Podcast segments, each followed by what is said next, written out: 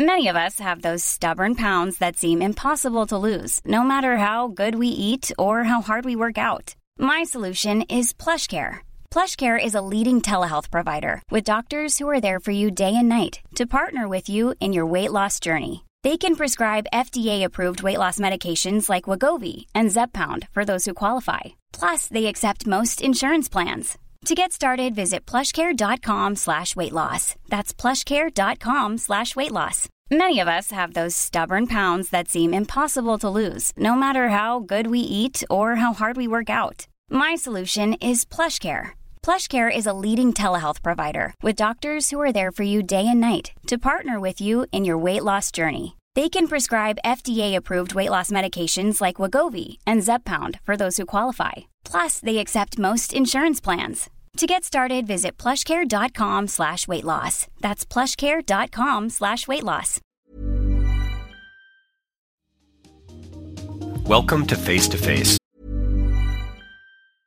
Hi, this is Paige from Giggly Squad, and I want to talk to you about Splash Refresher and my water intake. Okay, so you guys obviously know that I'm a hydrated girly, but sometimes when you drink that much water, it starts to just taste bland, and you're just like, I need something to spice it up. That's why I love Splash Refresher. It has zero sugar, zero calories, and it's a splash of sweetness. And they come in five different flavors. They're so good. Wild berry, acai grape, pineapple mango, lemon, and mandarin orange. My favorite is the wild berry because I just I just love a berry. So if you're like me and you're drinking water all day, then try Splash Refresher. It's going to absolutely change your water game and it's good for you.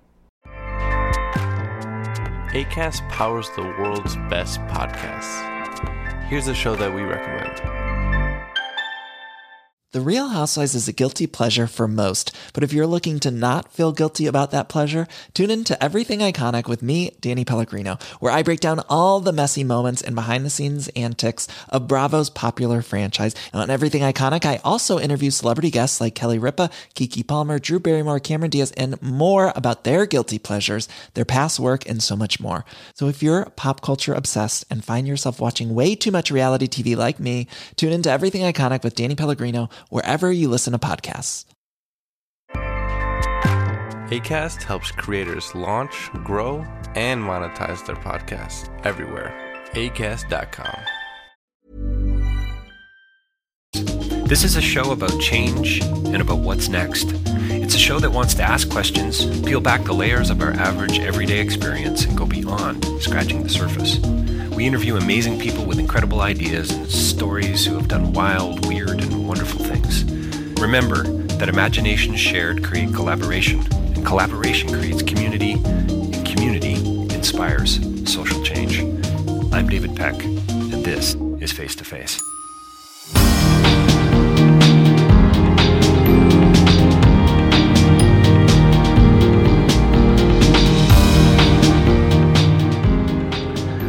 So, welcome to Face to Face once again at 326 here on a beautiful sun, uh, sunny uh, afternoon. It's about time, and uh, we're just moving into spring, it seems to me. And we've got a guest with us today, former Executive Director of Canada Without Poverty, Rob Rainer. Thanks for joining us, Rob. Thank you very much, David. I'm looking forward to it. So, Rob's got about 20 years of experience in, in not profit leadership. He's got uh, the gift of the gab, and that is not meant to be uh, used in a pejorative uh, sense at all, Rob. Um, Rob and I met uh, about a, about six weeks ago. I reached out to him. We had breakfast. It was uh, we we had a wonderful time, and it was one of those meetings where I, I, I don't know if you would agree or not, Rob, but I felt like we could have easily spent the rest of the day together just talking about issues and and uh, maybe not actually coming to any resolutions, but at least at least starting to uh, go beyond scratching the surface. Yeah, absolutely. Well, I felt the same way, and I, w- I would say we could probably spend a, a better part of a, a really great weekend just kind of going through a whole bunch of topics. Um, you know, because I think we both recognize that there's there's there's incredible complexity uh, often behind the issues of the day. At the same time, um, by getting to to core values, uh, we can reduce some of that complexity to to to a, a level of simplicity, which I think is helpful. And we were just kind of scratching the surface on on a, on a range of topics. But uh, it was nice to to feel a sense of common yes common cause Common around cause. those things. Yeah. yeah it's always helpful to find out that there are others that are sort of waving the same flag Mm-hmm. And looking beyond the surface of things, which I think we very, very much have to do when we look at issues such as you know the one that we're going to be talking about here momentarily. So you want to um, you, you believe income security is a human right. You want to reframe poverty. You want to talk about human rights. And you know, just before we actually hit the record button, we were talking a little bit about where you're heading. You're going to be speaking at a conference coming up soon, I think, on the East Coast. And you said, you know, I, I start to look at this. I start to dig a little bit deeper, and I say, oh my God, what, what kind of a country are we living in? Can, can you talk a little bit more about that, Rob? Yeah, well, um, I, I don't have to go more than uh, a half a kilometer at most out of my apartment here in Ottawa before I'll come across a person who is begging for their existence, um, begging for help, uh, panhandling, um, and that's how I got involved in the poverty issue back in 2006. As I had uh, come to Ottawa in 2004 from a small town, very small town in New Brunswick, uh, where poverty exists, but but does so uh, in a more invisible way. You don't tend to see people panhandling on in very small towns. Right. In fact, the people who are panhandling, who represent the most marginalized, the most desperate people in our society, tend to migrate to bigger centers. So. Um, I'd, I'd actually had, I guess, the, the, the good fortune of not having to live in a city or not having lived in a city for some time when I was living in New Brunswick. Uh, but when I came to Ottawa in uh, in 2004, um, really came face to face with this phenomenon of of, of homelessness and panhandling uh, on big on the on, the streets of a big city in a very very wealthy country. And uh, you also don't have to go more than 50, 50 meters, you know, from my my apartment to encounter you know big big time wealth uh, that exists here Right. in Ottawa. Right. So so they the two things exist side by side, and and you know what struck me as I got the opportunity to work on the poverty issue is that there were relatively few seemed to be relatively few individuals and organizations who are really acting on it from a human rights point of view. And I, through my experience at Canada Poverty, I became exposed to the the approach and the arguments for tackling poverty as a human rights issue, and it really has resonated with me, and I'm going to carry it with it with me the rest of my life. Um, and I- you know, I just believe very, very deeply that that, that response, uh, the response probably has to come from a very strongly grounded human rights framework. So I want to I want to get back to that in a second. I want to talk about the framework. I want to talk about the lens. Can you can you uh, you know from your own experience, you know, you talked about the gap. I mean, I've certainly seen the gap in the global south. I've seen it here in the streets of Toronto. I've seen it in in Oakville. I mean, it's you know the richest place in Canada.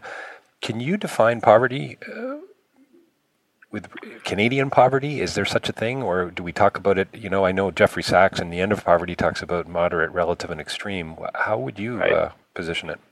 Yeah, well, it is um, it is um, it is on the spectrum. I, I, it's uh, the, the in in in the in the field of poverty, you know, work, working on poverty issues, uh, we, we we encounter these phrases of relative poverty and absolute poverty, Right. um, and it, it is hard to know where that change kicks in. But obviously, a person who is start literally starving to death, as some people are in our world, um, is in a situation of of of, of absolute deep poverty. Um, people who are not starving to death, but are who are having their health seriously compromised by their relative deprivation of of uh, you know uh, of basic needs, um, are dying a slower death.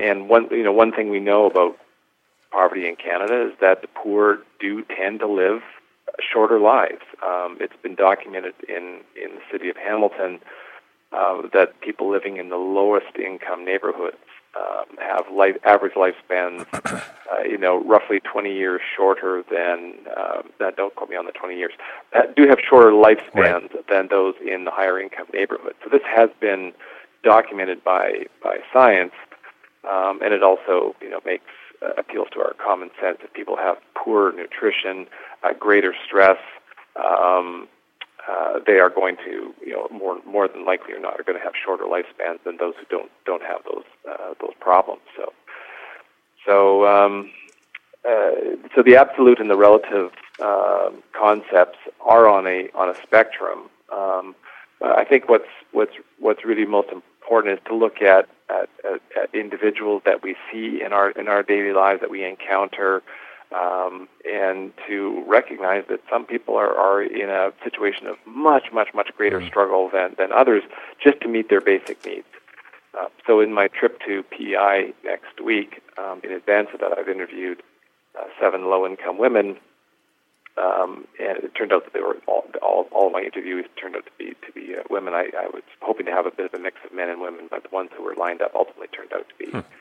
women, and uh, each one of them had uh, an incredible story right. of just trying to survive their uh, from from day to day, week to week, getting having their basic needs met, and they're they're not none of them are successful in that regard. All of them are are having to compromise their lives in some pretty serious ways uh, that really come back to, to the health uh, uh, challenge. Uh, sure.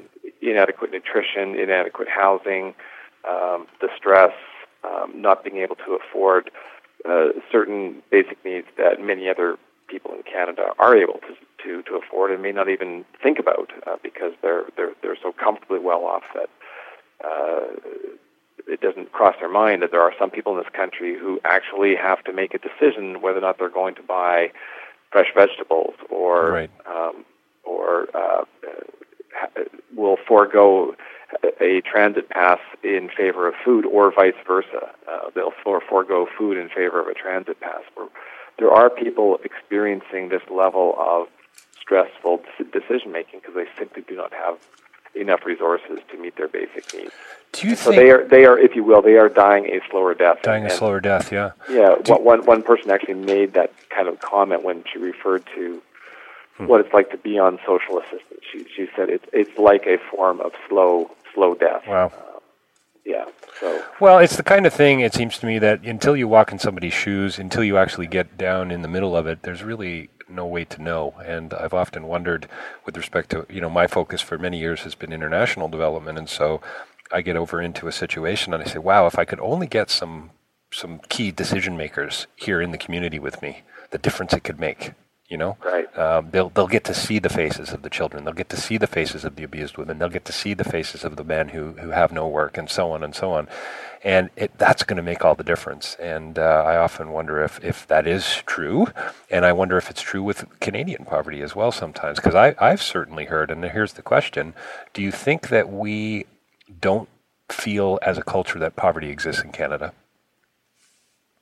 Um, I think that view is fairly widespread. Um, I don't know if there's been a, a survey done on that. yeah, I don't know that there has either. It would be helpful for sure. Uh, I, I think that uh, well, I would say uh, definitively that, that that attitude does exist in Canada. How widespread it is, I don't know. I mean, there's been an explosion of anti-poverty work across Canada uh, over over the past you know decade or two. There's mm-hmm. anti-poverty groups found in almost every community. They may not even call themselves that. They they might just simply be you know soup kitchens, soup kitchens and food banks and so forth, so forth, without right. necessarily labeling themselves as an, an anti-poverty group. But uh, there's certainly a level of consciousness in every community. And also, we see quite commonly, uh, you know, uh, news stories where a given politician has, you know, gone into a, a shelter for the day or uh, a soup kitchen is helping, you know, distribute food or or clothing or whatever it is. And certain some politicians have taken up certain challenges that have been an issue to them to try to live on a, you know, a welfare allowance for for a month kind of a thing.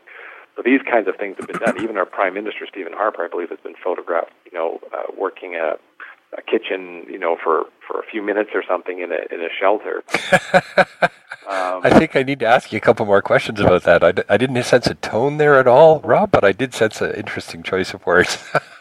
yeah, that's yeah. But, Even Stephen Harper for a few minutes. Uh, that's funny. Well, yeah. I mean, because uh, you know, speaking frankly, his government has been pretty tone deaf on this issue mm-hmm. since they came to power. And in my experience in Canada with the poverty, where we tried to, you know, tried to bring the issues further to light, um, it was very difficult with this particular government. And I say this in a completely nonpartisan way because we, you know, I, I, we in the anti-poverty movement would be thrilled and delighted to see a government of any stripe um, recognize poverty for what it is and make much more concerted efforts to deal with it in a much more holistic way. Right.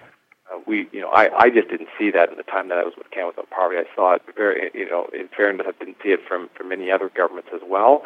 Um, although on the on the positive side in Canada, uh, uh, up until the, I left at the end of January, my position at, at Canada Without Poverty, but um, I believe um, eight of the ten provinces had committed to having an anti-poverty strategy of some kind, and, and a number of provinces have strategies in place, although they are they tend to be very weak. Right. Um, and I think all three of the uh, northern territories either have or have pledged to bring in an anti-poverty strategy of some kind. So, you know, the consciousness has reached, you know, fairly fairly widely in our society, and we have we, we do have a number of politicians who take this issue very seriously.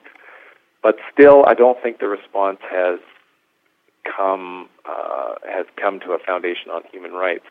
And by that, I, I guess I can sort of go a bit further in saying that the person who does um, become sensitized to poverty, even if they have never experienced it themselves, um, you know, quite naturally the response is going, is going to be coming from a place of empathy, which is good. We, you know, empathy has to be there, um, and so people empathizing with what it must be like for someone mm-hmm. to have to uh, make very, very difficult daily decisions about how they're going to meet their basic needs, and and knowing all all all, all along that they're not going to be successful. They are going to have to forego something because that is the reality for people in poverty in Canada. If they're on social assistance, which is the so-called you know program of last resort, there isn't a there there is hardly a social social assistance program in Canada uh, anywhere that is sufficient to meet a hmm. person's basic needs. Uh, in Prince Edward Island, I'm not sure if the exact level of, of um, monetary assistance that's given, but but my sense is is that at best it, it comes to about 50 to 60 percent of what the person really needs to receive. Rob, who so, de- who decides what those you know I don't want to go all philosophical on you, but who decides what those basic needs are? Is that is that something that's you know purely subjective? Is that an independent kind of a thing, or is that actually laid out? Well, that's a great question. Um, it is a question that um, has there have been attempts to answer that question in Canada and elsewhere. What constitutes basic needs? Um, I, I, again, I don't have um, I don't have a survey I necessarily can can point to there.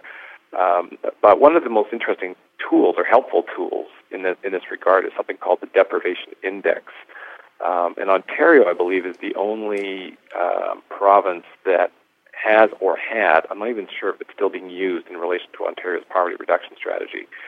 Um, but Ontario, um, through some work of some NGOs, supported by uh, by the Ontario government, the current Ontario government, did come up with a deprivation index, which is a list of items that are considered to be essential to meet basic needs, and a person is considered to be in a situation of deprivation if they have to forego, you know, one or two or more of those items. Um, and I like that, that idea of mm-hmm. coming up with an actual list that has broad support, broad agreement, and then you know objectively evaluating what number or what percentage of citizens or families or households have to forego one or more of those items on the list. I remember um, I remember talking to Dennis Howlett from Make Poverty History some time back, and, and and we were talking about Oakville, and Oakville being the richest place in Canada, and he said typically, you know, in those kinds of communities, people that are not necessarily getting their basic needs met are are being ignored. Um, you know, mm-hmm. tone de- tone deaf was the phrase he used with respect to the conservatives. I think a lot of us are tone deaf when it comes to these kinds of issues. It seems to me, but oh yes, but oh, especially yes. no in a question. rich community, because people say, "Well, what do you mean there's poverty in Oakville?" And so, I mean, I, I have had people uh, level that uh, criticism at me before. You know, well, David, it's just social poverty. They can't take their kids to ballet. It's it's not actually we're not actually talking about basic needs here. Right, right. Yeah. So I mean, the stratification of our society into um, into uh, income categories where we've got people who are extremely well off, we have people who are well off, we have people who are doing okay, not necessarily too concerned. We have people who are who are uh, currently well off but concerned about their economic prospects. We have people who are not well off and extremely concerned about their economic prospects, and then we have people who are who are desperate. Yes. Um, and every waking moment represents a moment of of, of stress and, and mm. worry about how they are mm-hmm. going to pay this bill, mm. uh, take care of this need for their child and so forth because they, they simply know they, they do not have enough income coming through the door, nor nor any any reasonable expectation that that situation is going to change. Um, and uh, this is where we get into the complexity of the issue because we have we have problems in our labor market, we have problems in our in our social security system, um, and it, when people find themselves in that lower end of the income spectrum, uh, they may become trapped there. They may feel trapped. They may feel completely uh, helpless and, and hopeless to, to ever escape it uh, because they see the barriers that are in front of them. Right. Um, and it's it's not helpful to for a person to have the attitude, well, you know, a person can kind of will themselves out of these situations. Well, that's not necessarily so if you've got certain disabilities or um, have, have various barriers in front of you that are either barriers upon you into you know your your physical being or your or your mental being uh, or they're barriers that society has put up. Sure. Uh, you know, as an example, on Prince Edward Island, um, the first woman I spoke with, uh, very courageous young single mother. She's in her, I think she's in her early 30s. But she has a child who's eight years old, and she re- recently made national news in, in registering her own sort of one-woman protest on the recent changes to the employment insurance system. She's you know drawing insur- employment insurance right now, and has multiple times in the community that she lives in, which is a, a smaller community um, out well outside of Charlottetown. Uh, employment is just not something that is uh, easily found, and Mm-hmm. it's a much more seasonal economy. Um, and what she was hoping to do was go on to um, be able to pursue some accreditation in uh, home care, uh, where she's done some work in that area before. Um, and it's that kind of work is available to her, but she does need to get some accreditation, so she's not going into that work uh, with, without certain credentials. Um, and so there's a program that she would like to be able to access that uh, she could take for, I forget what the duration was, I think it was nine months or so.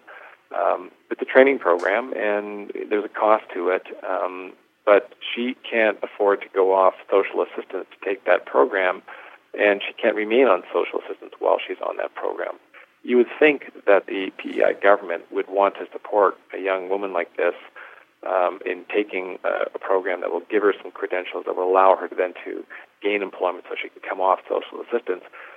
You'd think any government would want to support that and, and have a framework in place that allows a person to continue to receive uh, income support while they're pursuing training, as opposed to going off that income support and uh, either having to go go into further debt, you know, taking out a loan and so forth. So you know, that that to me is an example of a structural problem in, Right. in the way that we're supporting our fellow citizens, and it, it, it's a problem that could be could well be solved. But beyond the the immediacy of, of it is this whole question of, of the human right that this woman has to a basic level of social security, as well as a, a right to, to education. And uh, I suppose we'll get shortly in the conversation to what that really means to, to ground the response to poverty in a human rights framework. If we do that, um, we're, we're you know, it's, I think it, uh, we'll we'll see much uh, a much uh, stronger. Um, we'll see many uh, much more evidence of, of progress on this issue Right. than we ever have to date. I mean, here in Ottawa, uh, I'll just close off this little segment here by saying that here in Ottawa, one of the things that really struck me when I started working on the poverty issue is we have a shelter here in Ottawa that had ha- had or probably still has. I haven't been over there in a little while. A banner over its door that says "Serving the homeless for 106 years." Uh, now we're probably up to about 112 years since that banner uh, first went up, I guess. But um, you know, is that a is that a success story? Or is that a, a, a story of failure that we, Right. we you know we have homelessness in this country for, for, for over a century. We're into the second century of serving the homeless. Why are we serving the homeless at all? We shouldn't have a single person in this country. that's Right. Um, and I, you know, I know that the work of that shelter is stellar in terms of you know the kind of support they provide to uh, the, the people that they that they that come through the doors there. But um, a human rights framework would allow us to eliminate homeless. It would allow us to eliminate poverty in our time. And unless we, as a society, get around to um, making a response from human rights framework. I'm not confident at all that we're going to see any real progress on this issue. So, so I want to come back to the whole notion of solving extreme poverty versus solving poverty. But I wondered if you could talk a little bit more about human rights. And you know, 1948 was a big year for human rights. Um, mm-hmm. The Universal Declaration and so on. I mean, can you say that they didn't exist before then, or um, I mean, I guess I, what I'm getting at is, can you tell us a little bit more about that history and, and, and how we found ourselves in 1948? And, and, sure. and, and, you comment in your paper um, that uh, you shared with me, and maybe we can even make it available online, income security as a human right that you gave at um, a workshop at the Basic Income Earth Network in 2009. You, you know, you say that it's, you know, pretty new. Really. It's very, very new. Um, yeah, in the uh, in the talk that I gave uh, back in 2009 on income security as a human right, and I, I sort of mirrored uh, much of that content in in a couple of presentations a year later out out in Alberta. Um, yeah, the, I mean the concept of human rights is very very recent in our evolutionary history. Human human beings in our sort of current uh, or in our in our in our modernized form uh, as we go back about 200,000 years and um, the first uh, articulation of anything approaching a human right didn't happen until about 1215 uh, in the uh, in the Magna Carta, or what's known as the Great Charter in English. And um, this this required uh, the King King John of England at the time. He proclaimed certain rights that were uh, would would pertain to what were called freemen, and um, this uh, was the first known articulation of anything approaching a human right. And a human right simply is something that exists, if you will, as like a contract between human beings. Um, right. There are rights holders, and the, and people who have to honor those rights are the duty bearers. Um, then there, it took quite a while for um, many more many more centuries to pass before we we, we, we came around to some more mature articulation of exactly what are human rights and what, what types of rights do people have. The Universal Declaration of Human Rights in 1948 was the, the first global articulation um, amongst the, uh, uh, the community of nations uh, as to a set of rights that everybody has by virtue of being human. And in uh, those uh, uh, catalog of rights are, you know, the right to food, the right to housing, uh, the right to Social Security, uh, the right to an adequate standard of living um, sufficient for a person's health, and other forms of what are known as now as economic and social rights. So it was a, it was a breakthrough document, and um, you know we're now what going on uh, close to 70 years. It'll be 70 years in uh, five years. Uh, we're 65 years along, along now, and um, you know some of those rights have come further to the forefront, and others are, are lagging a bit in terms of the recognition. And you know, certainly for, for for a country like Canada, we are we are still very much in the early days of even really recognizing, let alone living up to many mm. many of the rights that we signed onto as a country back in 1948. However, it does represent a, a milestone moment, and um, it's going to take it's probably going to take uh, a couple more generations before those rights are given the fullest recognition that they ought to be given, and it's going to require you know some human rights education and um, a, maturation of our society. You, I, I, I, yeah, go ahead, Rob. Do you th- you know you talked about maturation, you talked about education, and so on, and I've I've spoken about it before many times to my class and to to uh, you know public talks that I've given and so on, and probably on a recent podcast. But do you, do you think education is the silver bullet here in some regards? You know, my children are five and seven. They're growing up in a home that's, you know, we're making them aware of these issues, these concerns, these, you know, we, we try to have pretty mature dialogues with them already at their age. And so is, is that where the hope is to be found? You know, my son loves to recycle. I don't. Um, mm-hmm. I do it. I do it because I think I should, right? Because I feel obligated, and I'd rather do something else. But he he sees. He, it's almost as if he gets some pleasure in it. Well, I mean, Dad, what do you mean you're going to throw that in the garbage? So, uh, can we expect that same thing out of our kids and the next generation and the next generation after that? That, that they're going to, well, I, I you know, take it to the next level. Yeah, I mean, I think I think education is critical. It it it's through education, either formal or informal, that a person's mind becomes expanded, um, and you know we, we begin to see see horizons. We we see we see the the perspectives that come across the you know the the, the color spectrum. Um, we have to overcome our ignorance, and and I think our society is deeply ignorant when it comes to the question of human rights. We, we've all heard the phrase. We know that people have certain rights. If you're arrested, probably the first question is, well, what rights do I have if I'm arrested? Uh, which is an interesting question unto itself. Um, but we probably don't do a very good job yet uh, in bringing uh, human rights into a more integral way into our educational system. I, I, I believe young children can begin to grasp these concepts, uh, you know, at, at, quite an early age, and at the very least, should it be exposed to them and, and ask, oh, I, ask, I would agree. You know, yeah, ask, you know, they, they should be themselves be asking questions about what human rights mean. Um, we teach children. I mean, a big issue now is bullying, and you know, bullying represents an affront of human rights. Mm-hmm. Um, a person has the right not to be bullied. They have a right not to be physically struck. They have the right not to be, if you will, verbally struck, uh, and that's what bullying largely represents. It's a it's a verbal striking. It's an emotional striking of another person's psyche, and obviously it leads can lead to some fatal consequences. Um, so the you know the, the language of human rights uh, surrounds concepts like bullying very very well. In fact, there's an opportunity in the whole bullying uh, field, if you will, that's the right way to frame it. The, the response to bullying could be framed uh, in a in a broader way uh, around a conversation of human rights. So I think it's vital that our educational systems, formal educational systems, and within households at the dinner table mm-hmm. have conversations about about human rights. Yeah, the distinction between formal and informal, I think, is essential. I remember, I remember being in uh, Cambodia a few years back and talking to uh, a, a, government, a U.S. government official who said that Camb- Cambodia's problems uh, can't be solved, you know, by or, or, or would easily be solved by about hundred funerals or, or, or, or a few less. So, in other words, you know, there's this group of people that are still working within a certain framework that is antiquated, and once we get rid of that, we're going to be okay. Is that what we're talking about with regard to human rights? I mean, is it just time? I mean, or is it is it is it something that we're looking, you know, is it way way down the road because of the systemic nature of of something so complex?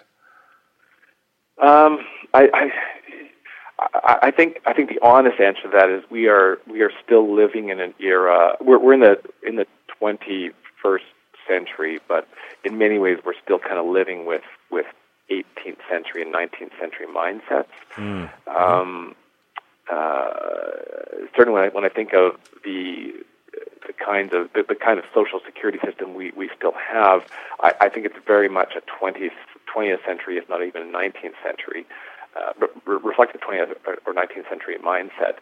Um, so I think, as I, say, I think we're several generations yet away from a fuller realization of human rights. We may be, we may be 100, 200, even 300 years away from a fuller realization of, of, of human rights. And it's, you know, it's one of the, I think one of the tragedies of, of being a human being uh, who's conscious of these things is we can see the solution. the solution may not come at all in our lifetime. That's you know? right. That's pretty funny. I was I teach on Tuesdays, and today is Tuesday, and I was talking to a couple of my students about that very same thing. I said I don't know that we're going to see it in our in our lifetimes together, but it's uh, it's it's it's something that we need to at least keep working towards if we you know truly believe that change is incremental. Yeah, I mean, there's a, there's a fantastic book which I will recommend to anybody who's listening to this um, called "Inventing Human Rights." uh, a history by an American uh, historian named Lynn Hunt. And she has a, a, a wonderful phrase in there, which I incorporate into my paper. And I'll just quote it here. It says, Human rights only become meaningful when they gain political content. They are rights that require active participation from those who hold them. And I, I love that. I love that idea. Mm-hmm. Um, uh, we can we can put human rights down in a, in, in a universal declaration and other types of documents, but unless we really seize seize them yes. and and hold them close to our daily life and put them into practice, they they end up just being empty words. Yeah. Um, and we end up with situations of, of abuse all over well, all over the world, all all through our communities where people. Well, haven't you just having, and haven't you just punctured the inefficacy of, say, the UN Security uh, Council, for instance? we can we can talk about these. So we can write them down. We can even sign certain agreements, but it doesn't mean we're going to necessarily follow through. No, that that is correct. Um, in 1948, uh, these human rights were put down in a charter, and you know it's apparently become one of the world's most translated documents, so forth. So you know, there, the the idea of these human rights has spread from that time, but it's it's really still only very recently that even within the UN system that human rights are are get, being given um, broader attention. Uh, actually, as we speak, um, uh, colleagues of mine from Canada Without Poverty uh, have recently been in Geneva to attend and, and participate in what's known as the Universal Periodic Review, hmm. uh, or UPR, which is the UN's relatively new, new and recent um, system for having the performance of nations with respect to human rights evaluated uh, by by other member states. So it's a peer review process right. By which given states hold up each other to shining a light on how they are doing on in performing on human rights issues, from political rights and civil rights to economic and social rights and cultural rights, the five major categories of rights that have been put out there.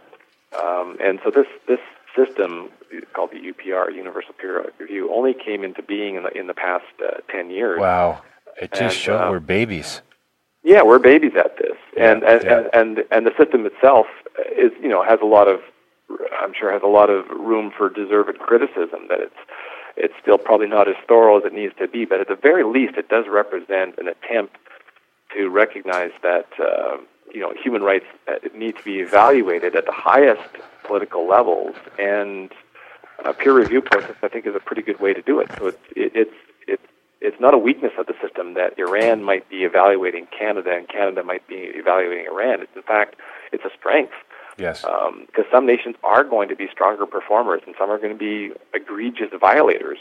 Well, let them both sit in a room and, and talk about right. what's wrong and bring forth the witnesses um, right. and the observers and the advocates from within those countries to talk within countries and across countries about how you know how well or how poorly a nation is doing within its borders. Um, we do we do live in a, in a world of, of borders still, um, of countries, you know, de- defining our, our landscape and people having national identities, and so a lot of the conversations on human rights have to take place within within those geographical boundaries, but they're also happening across geographical boundaries, and that's that's all positive. Um, and, you know, Martin Luther King said, uh, you know, among his many brilliant observations of the human condition, he did he did say that the the arc of human history tends to bend towards justice, and I firmly believe that as mm. well.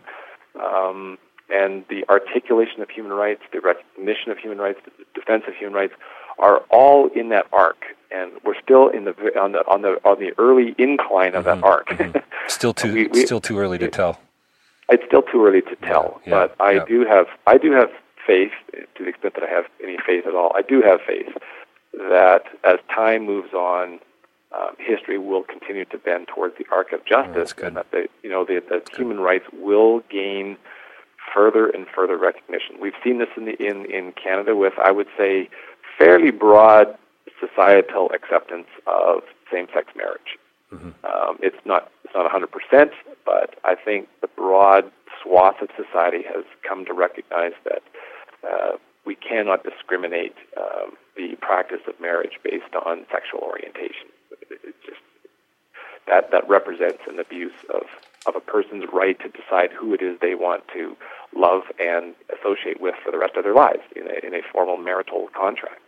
The United States is now going through a similar um, uh, period of, of giving recognition to, to same-sex marriage, uh, same-sex relationships. Um, they're not quite as far along, I think, as, as Canada in that regard, but but it's coming, and it's a, it's a question that we're, we're never. We're the we're the liberals to most uh, to many Americans, I should say, not to most.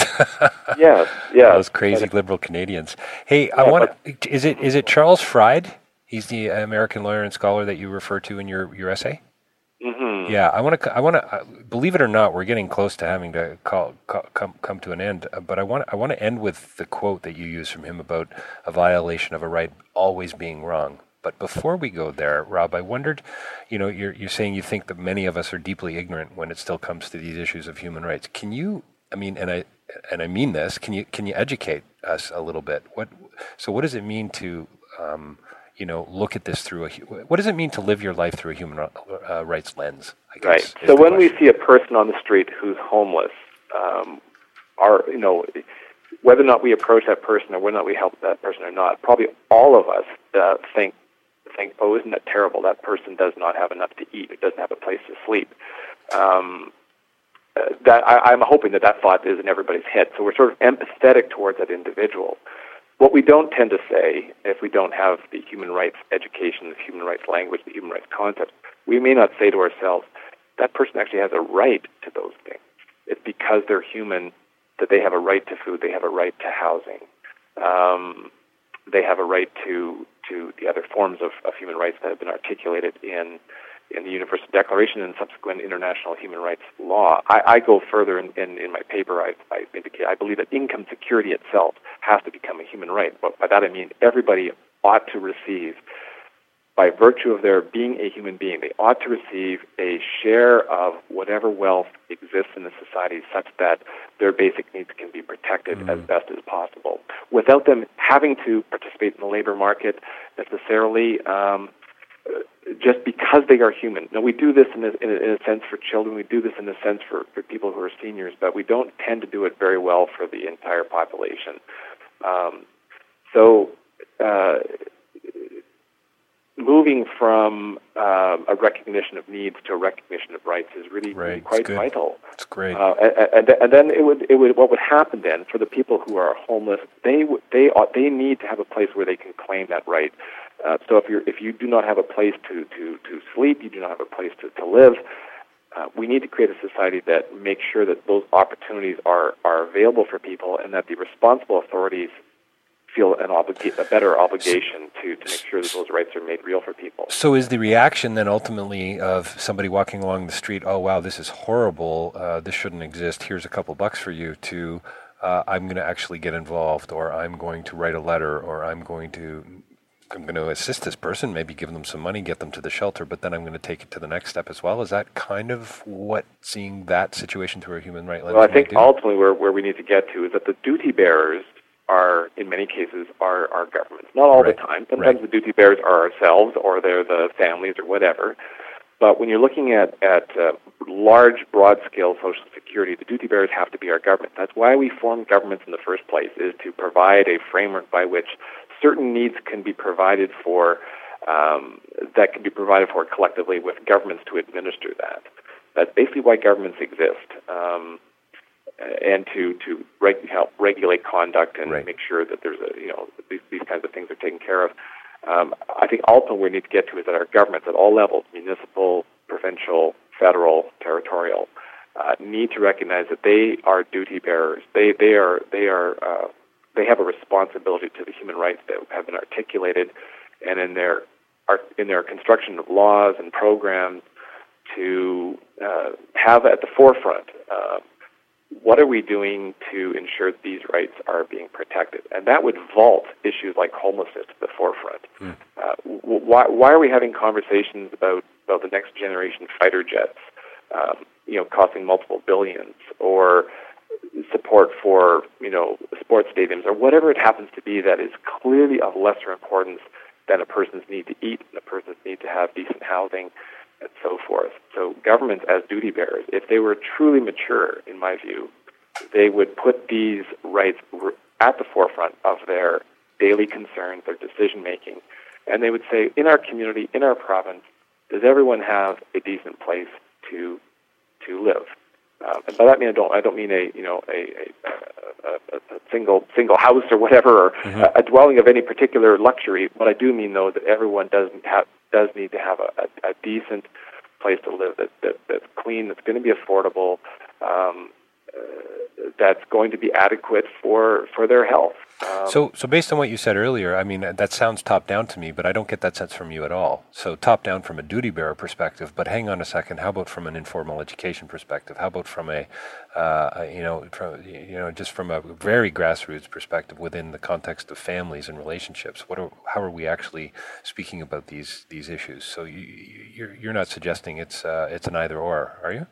No, and I would actually uh, caution against even thinking about it in terms of top down and bottom up because okay, unfortunately, good. I think the phrase top down has become associated with with government, and and it, it Right. kind of plays into that into that anti-government Yep.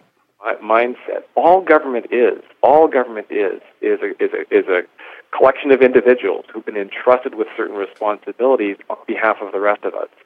Um, and we elect governments, we form governments, we, we finance government. It's, it's, it's as if if we were, can imagine the human community being a thousand people and we task a hundred of those people to help look after certain things that are best looked after by those hundred people, uh, maintaining roads or building schools or, or administering hospitals or whatever it happens to be.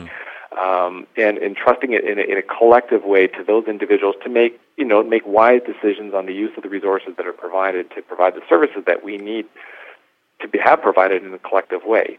Uh, it doesn't make sense for us to go individually build our own sidewalks, so we, we, we, we give governments some, some money so that they can build sidewalks and maintain sidewalks for our, our collective and common use.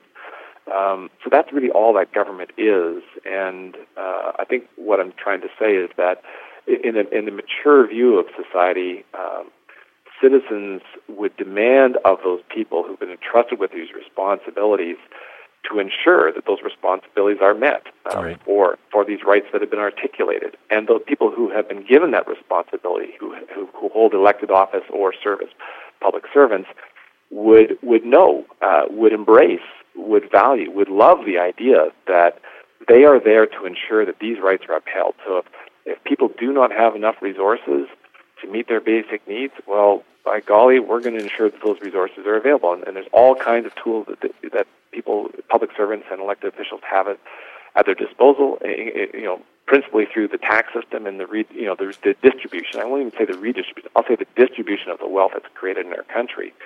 Um, interestingly, in New Brunswick, I just read on online that the New Brunswick government is restoring income tax uh, levels to 2006 before they were cut in a very misguided way. Um, they followed that advice and they, they cut income and corporate tax rates, and they've they literally starved the government of revenue. Well, now the conservative government, the progressive conservative government in New Brunswick, is reversing those decisions of seven years ago, realizing they were a mistake because they have starved the state of its ability to help meet the basic needs Wow. of, of Wow. the population. Wow. So you know they've kind of they've kind of learned a very hard lesson. Which when when I was at Canada Without Poverty, we wrote a letter to the New Brunswick government advising them and urging them not to go through with the tax cuts that they had been had been had been recommended to them by an economist uh, who you know is on the on the um, sort of the free market end of end of the spectrum. Um, so you know, governments have to have the resources available to Yes. to allocate to ensure that that a, a range of, of needs and a range of rights are going to be protected.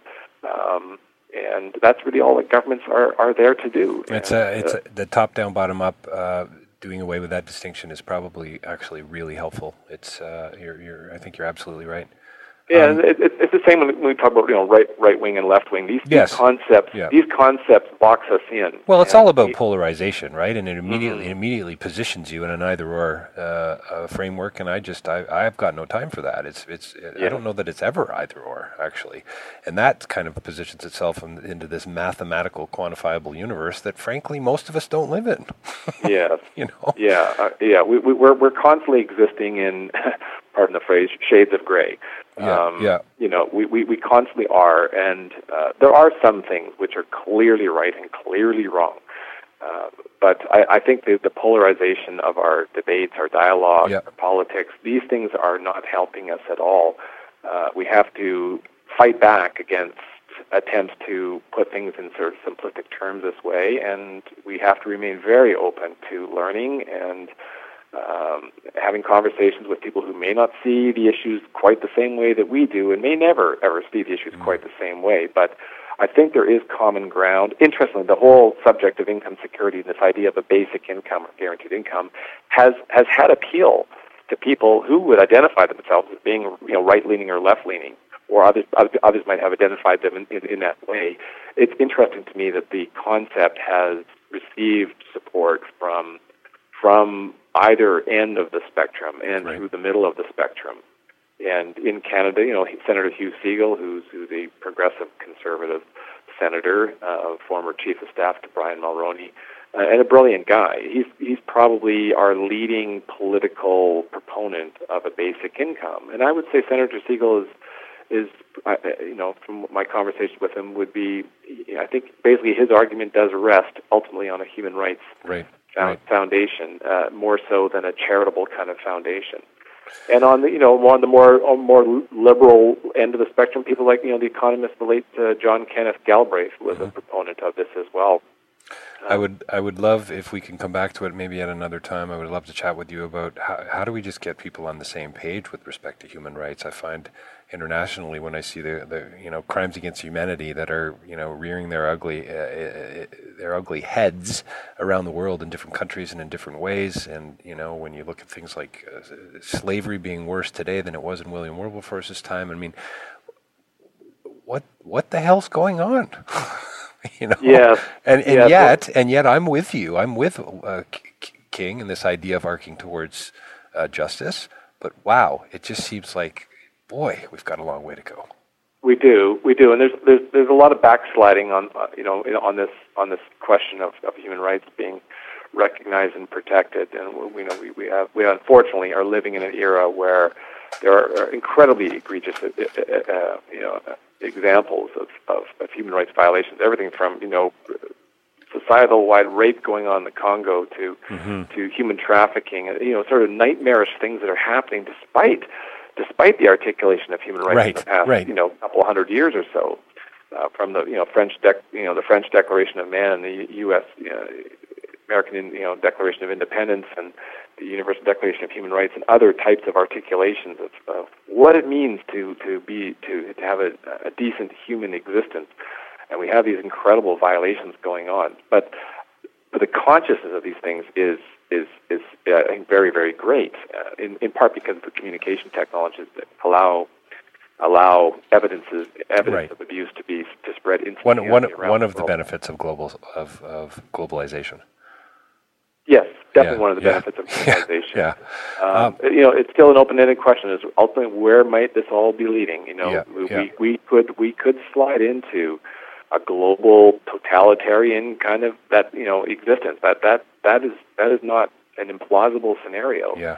Um, but but equally, if not more plausible, is that um, more and more people are just going to say, you know what, uh, we're we're going to not only let, let live and let live, but we're going to do a much better of accepting our responsibilities to each other and how, doing how, in a peaceful way. To borrow from the '70s phrase, "I'm I'm mad as hell and I'm not going to take it anymore." Mm-hmm. Yeah, I'd yeah. like to see a little bit more of that. Frankly, I really would. Mm-hmm. I mean, I, I, think we are seeing plenty of it around around the world, uh, in in many different ways. But but uh, I think a little bit more of that on a regular basis would do us all the world of good. Um, yeah. So, Rob, uh, we've got to we got to wrap up. You're so you're hopeful. You sure sound like it. Um, I, I am. I am hopeful. Um, I mean, I think there are still very, very deeply troubling signs, say on the environmental side and climate change, for example, which is another issue we haven't spoken about here. But I think there's some very deeply troubling things that we all have to be terribly concerned with, yeah. um, because we ultimately are also biological beings living on a on a finite planet, and our our planet's under tremendous ecological stress. Um, so uh, on that score, I feel less hopeful. But on the, on the social side, I, I feel hopeful because I guess ultimately I believe that human beings are good um, yep. more so than not, and that most people want to be good and do good. And right, with that right. goodwill that's out there, I think there's there's really not any problem that we can't solve. But it's going to take time. I think a lot of the solutions will come uh, beyond our own lifetimes and will be realized, you know, decades to centuries hence. But um, but I think again, the arc of history is bending in that direction, and that is reason to be hopeful. But at the same time, we you know we have a lot of darkness that we have to confront in our in our daily existence. Thanks, Rob, for uh, for uh, joining me here today, and I, I hope I hope we can do this again. That would be lovely, David. I really appreciate the opportunity, and uh, thank you very much.